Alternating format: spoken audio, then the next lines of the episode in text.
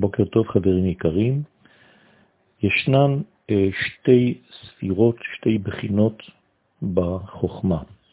אחת נקראת חוכמה והשנייה נקראת תבונה. אצל אדום נאמר, והעבדתי חוכמה מאדום, אבל אצל עשיו כתוב, ותבונה מהר עשיו.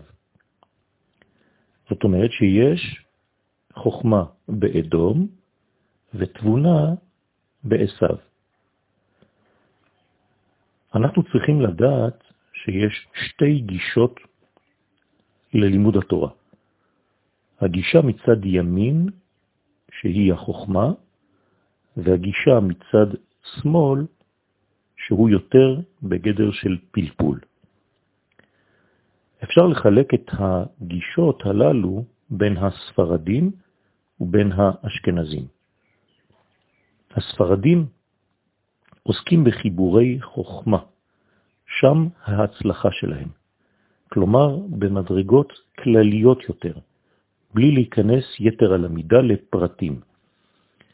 זאת אומרת שהספרדים מצליחים מאוד בכל מה שקשור לחוכמת התורה, לפנימיות התורה, למדרגות הכוללות. גם אצל אומות העולם, להבדיל, הדבר הזה קיים, כיוון שיש בטבע של כמה אומות לעסוק בדברים הכלליים של החוכמה. לכן, כדי לעסוק בצד הזה, הימני, של המציאות, צריך דיבורים בנחת. האדם צריך להיות מתון בכל מה שהוא עושה, כי זה טבעו של הצד הימני, שהוא סוד המים. מצד שני, יש את הפלפול. הפלפול הוא סוד התבונה. קשה יותר לספרדים בצד הזה, ולכן כשהם עוסקים בו אין להם הצלחה גדולה יתר על המידה. כמובן שיש יוצאים מן הכלל, אבל כל מה שנאמר כאן הוא בצורה כללית.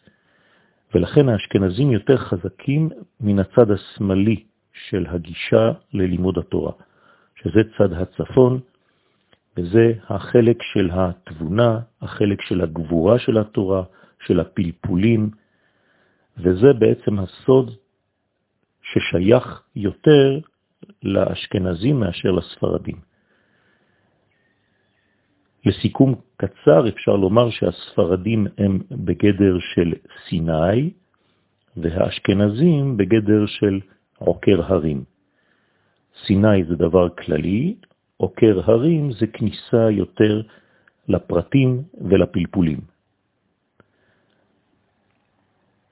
יש כמובן קו אמצעי, והוא הירושלמי.